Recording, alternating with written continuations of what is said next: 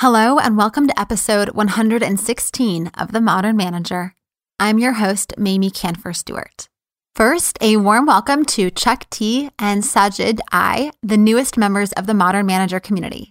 I am so looking forward to chatting with you on Slack and supporting you to further develop your managerial skills. If you are listening and want to get in on our Slack conversations and get access to guest bonuses and episode guides, go to themodernmanager.com slash join to learn more about the various membership tiers and various perks. And if you work for a nonprofit or government agency, you get 20% off of any membership level. Today's episode is about dealing with change. The past few months have been extreme times of change. Some of us have settled into a feeling of the new normal, and some of us are still sitting with a lot of uncertainty. And some of us are still navigating changes every day. And of course, there's everything in between. There are things that we can do to help ourselves and our team members move through the emotional and practical experiences of change. So that's what we'll talk about today. Now let's get to it. You're listening to The Modern Manager a podcast dedicated to helping you be a rock star boss with a thriving team. Whether you're looking to upgrade your meetings, cultivate your team, or grow as a leader, this podcast is for you. Now, here's your host, Mamie Kanfer Stewart. Let's start with a mental model that says change is not an event, but rather the time between a starting point and an ending point. It's the journey between what was and what will be and that once change is complete, it becomes the new normal. When I first heard this framing, it really stuck with me because it differentiated between external change and internal change. External change is more like a switch. We were going into an office and now we're working from home. It's done. You know, the announcement was made, the change happened. But internally, that change was not so fast and easy. It is a journey to go from working in an office environment where you are comfortable and know the routines to then working from home and figuring out how to connect with your team members remotely, how to structure your day to be most productive, how to stay active and do self care when you must maintain physical distancing. That is the work of internal change. At some point, you'll have worked through those things, and these internal changes will be normalized, and you'll have arrived at point B. Each person's journey will be a different amount of time and will be impacted by various factors. So, as we think about the change as an experience, we can support ourselves and our team members to move along more seamlessly, reducing the stress and decreasing the time it takes to arrive at that new normal. Here are a few things to consider that will impact your change experience. I'm going to list them and then we'll dig into each one. Number one, how much say or ownership did you have in making the change? Number two, what is being lost and what is being gained? Number three, where are you along the emotional change curve? Number four, what knowledge, skills, environment, and motivation does success require? Number five, how big or small is the change really? Number six, are you experiencing the change alone or as part of a group? And number seven, what is your individual change tolerance? These are some of the top questions to ask, but of course, there are others. But if you attend to these topics, or at least a subset of these, you'll be in a good condition to ease that change experience. So, starting with number one, how much say or ownership did you have in making the change? It seems so silly, but the same change can be experienced completely differently depending on whether you decide to do it or someone else tells you it's happening. When the change comes from the outside, it feels like it's being thrust on us, and most people don't find that appealing. It can bring feelings of helplessness, loss of control, anger or frustration at being excluded, or just being caught off guard. For example, think about the idea of returning to an office environment. Regardless of whether you're loving or hating work from home right now, or whether you were working remotely before, imagine for a second how it would feel if someone told you in two weeks you need to start going into an office again. You don't get a choice, you don't get a say as to whether it's safe or the health protocols meet your personal standards. You just have to go. Now, imagine you're given the option to go back to work in two weeks and that you choose to go. Either way, you end up back in an office environment, but your emotional experience is likely very different. Even if you were excited to go back regardless, that feeling of excitement might be dampened if you feel like you were forced to return rather than opted into the return. Anytime a change is coming, we can help reduce the stress by including people in the process of determining the change and giving them the chance to opt into it. For example, start with a coalition of the willing, who will help role model the transition and work out any kinks. Find ways to create opportunities for people to help shape the change early on. And if the change is required and you don't have a choice, think about what you can control to help you stay grounded. Number two, what is being lost and what is being gained? Anytime there is a change, even a positive one, it requires us to let go of something in order to gain something. And it's not always clear what's being lost. For example, if you're moving to a shared task or project management software, which everyone's excited about because it will simplify how you collaborate virtually, each person has to let go of the full independence they had over how they managed their tasks previously. It may not seem like a big loss, but for some people, giving up their old process, which they trusted, which worked well for them, or maybe they've just used for years and it's become habitual, that's a big deal. Now they need to develop new habits, learn a new technology, invest energy in something where previously they could run on autopilot. It's helpful to go through that reflection to peel back the layers and explore what is being lost or given up or must be let go of in order to make room for the new. As you identify these losses, give yourself or others time to grieve.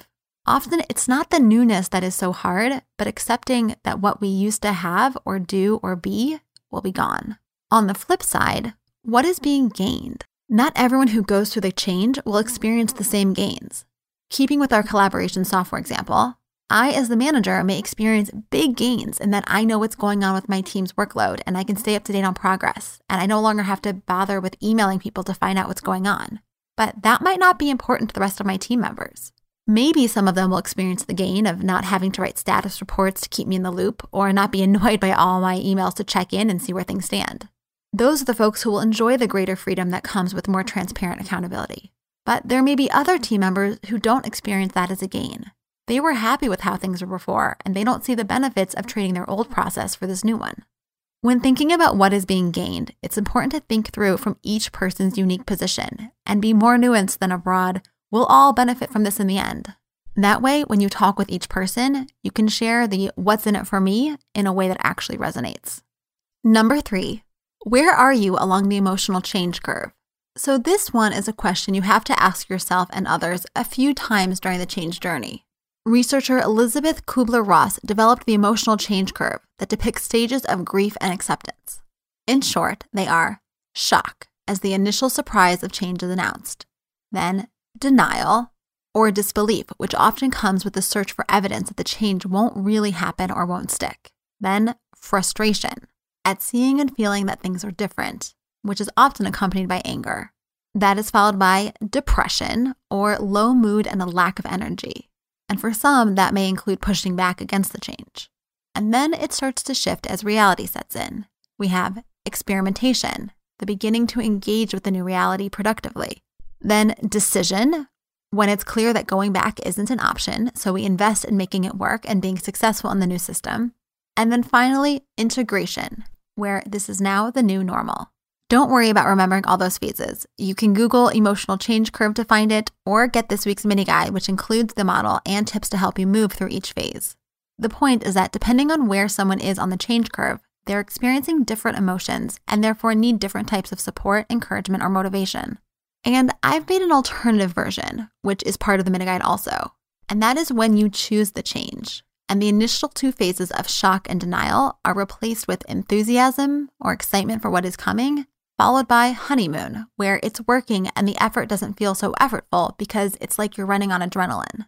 But then it gets tiring and the reality of the change starts to set in, and you fall into the more traditional pattern of frustration and depression, and then experimentation, decision, and ending with integration, of course. So even when you're bought into the change, it's not emotional smooth sailing. Checking in with yourself or others along the way and putting your emotional state in context can help make it easier.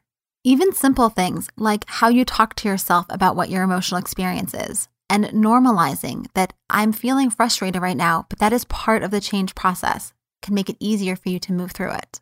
Finding where people are on this emotional change curve also helps reduce the chances of getting stuck in the frustration or depression stages and then giving up or going back just before turning the corner.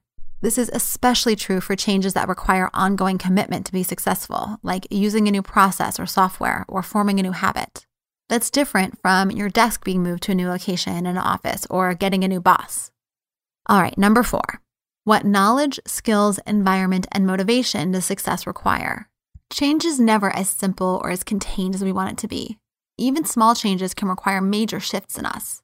What we think or know, what skills we need or rely on, and our environment plays a significant role in how easy or hard it is for us to integrate a change. And many times we give up because we're in those down moments of the emotional change curve, missing a whole bunch of support or experiencing a lot of roadblocks, and we lack the motivation. Which, side note, we should not be relying on motivation to make change succeed. It does play a role, so we do need to pay attention to it, but it is not the center. Here's an example which I see all the time with managers. They want to improve their meetings. So they read my book or attend a training or read my blog, and then they decide to use an agenda to help plan their meetings more productively. Great. All of you should be using agendas. But what typically happens is that a few days or weeks in, they get busy. They forget one time. Suddenly they're back to their old way of preparing for meetings, or maybe they've kept one or two ideas, but not the whole thing. When I break this down, what it comes to is, of course, the manager needed some knowledge, so they went out and got it. They needed some skill, which they started to build every time that they planned their agendas. Then they needed motivation to apply what they learned, which they had initially, but then it dissipated. And there was no change in their environment, which is probably one of the main contributors to the disappearing motivation. Writing an agenda is not so hard, but it can feel like a bunch of extra steps when you have to schedule the event in your calendar and then leave your calendar, find the agenda template, fill it out, create an email to send to the team, but what if instead, when you opened your calendar event, the agenda template was already there? Or at a minimum, there was a button to click that opened the template and automatically attached it to the event and sent it to everyone on the invite. Suddenly, the environment, even though it's a digital one, was a huge component of the change process. Without adjusting the environment, the change journey wasn't completed. As you or your colleagues are on that change journey, Consider what knowledge, skills, environment, and motivation are needed, and how you can support or align those so they make it easier and faster to arrive at the new normal and harder to revert backwards to the old way. Sometimes you need to be in the change to figure out what's needed most. So take time to pause and reflect, not just at the beginning, but along the way. Also, you can check out the show notes where I've listed a few of my favorite agenda tools that go right into your calendar to do exactly what I talked about in terms of updating the digital environment. Okay, number five. How big or small is the change really? Some changes seem big, but are actually pretty small in nature, while others seem tiny, but in reality are huge. Taking a step back to investigate what the implications of the change are can help us get a better sense of its true size and scope. For example, if you move to a new neighborhood, that can feel like a major change, which in many ways it is. But for most people, the biggest impact it has at work is that your commute is different. Otherwise, work life will continue on as before, pre COVID, when we were all going to work, that is. Now, what about switching your team from Dropbox to Google Docs? You might see this as a big change from the start, but you could also see this as a pretty simple shift. But when you take a step back again, you can see that it's actually pretty significant in that it changes how you create documents, store them, share them, it raises tons of questions like Are we going to convert our old documents from Word or Excel into Google versions? Plus, you have to inform everyone you are collaborating with outside your team about the change and make sure that they have the right versions now, too. It can become quite a major undertaking, both in terms of all those tasks to make the switch, but also in terms of the mental state people experience. I don't know about you, but I actually feel emotionally attached to the software that I use every day. It is not easy to say goodbye to it, kind of like how people joke about their phone being an extension of their body. I am such a Google Docs person that if I had to move to another platform completely, it would be emotionally painful. So don't let the size of the change on its surface fool you into thinking it will be easy or hard, long or short of a journey. Number six, are you experiencing the change alone or as part of a group? There is lots of research that says when we experience change, it's easier when we have social support and accountability. I see this with teams all the time. When a group is on a change journey, you can build off the energy of each other, which is usually good, but can become problematic if the energy turns sour. Still, though, having the support of others who are on the change journey with you, who can cheer you on, who you can learn from, and who you can cheer on and role model for, can make the change journey so much more manageable. Whenever possible, incorporate others into that change journey with you. Find an accountability partner or set up a community of practice. If the change is naturally happening with your team or a group, then regularly talk about it. When you create space and opportunities to talk, to normalize the ups and downs of the change journey, and to solve problems or make adjustments along the way, you increase engagement in that change experience. Collectively, you can celebrate small wins and milestones that will boost morale and create a sense of accomplishment, which will help propel the team forward. For example, let's say you're updating an internal process. After you've run the whole process once, celebrate. And talk about what was hard. Explore if something could be adjusted to make it easier the next time. Remember, the change journey isn't over until the new reality is normalized, not when the new process goes into effect. Lastly, number seven, what is your individual change tolerance? I have learned that there are people who thrive on change and people who struggle with change, and it's just part of their personality. Some people get excited about what's new, what could be better, or even just different while others feel rooted in what's comfortable, what's constant, and what's reliable. Simply think of how some folks like to go somewhere new for vacation every year. They want to explore something they've never experienced before, while other people love returning to the same place where they've established familiarity and routines and a comfort or ease with that place that you never get to when you're visiting just once. Neither is good or bad, they're just different. So when individuals are on a change journey, we don't all move at the same pace, despite how much we may want everyone to. And of course, people ourselves are not monolithic. We also experience each change differently, depending on all those factors I mentioned above and more. So be patient with yourself and others who may be going slower through the change journey than you'd like. And if they're moving faster than you, ask them to be patient with you, since they're harping on your dragging your feet won't help anything. People need time to process in their own way. As I wrap up, the last thing I'll say is that change can be framed in lots of different ways transition, growth, progress, learning, improvement. Be thoughtful about the words you choose because they can easily anchor people and set the tone for what's coming. The mini guide for today's episode, which I already mentioned, includes that emotional change curve and tips for each phase. It is available at themodernmanager.com slash mini guides. To get the full guide to today's episode, which goes through each of those seven components I talked about, become a member of the Modern Manager community. Go to themodernmanager.com slash join. And for $15 a month, you get episode guides and guest bonuses to help you implement the learnings from each episode. When you join, you also get access to all the previous guides and bonuses, and there are some really fantastic things in there, including the chance to win a free coaching call with prior guest Kit Krugman of episode 115 and a group mindset assessment from Ryan Gottfredson of episode 114. If you just want this episode guide, you can purchase it and any other individual full guide at themodernmanager.com slash shop. All those links are in the show notes and they're in your inbox along with that free mini guide if you subscribe to my newsletter. Go to themodernmanager.com to get on that list. Thanks again for listening. Until next time. Meetings are one of the most critical components of healthy collaboration, and teams are at the heart of how we work. Meeteor helps you use your time in meetings productively, build healthy relationships with your colleagues, and move work forward. To learn how we do it, visit meeteor.com. That's M E E T E O R.com. You've been listening to The Modern Manager. You're already becoming a rock star boss of a thriving team, I can tell. To ensure you never miss an episode, subscribe to the show in your favorite podcast player and join the mailing list at mamieks.com slash podcast. That's M-A-M-I-E-K-S dot com slash podcast to get show notes and other special content delivered directly to your inbox. Thank you so much for listening. Until next time.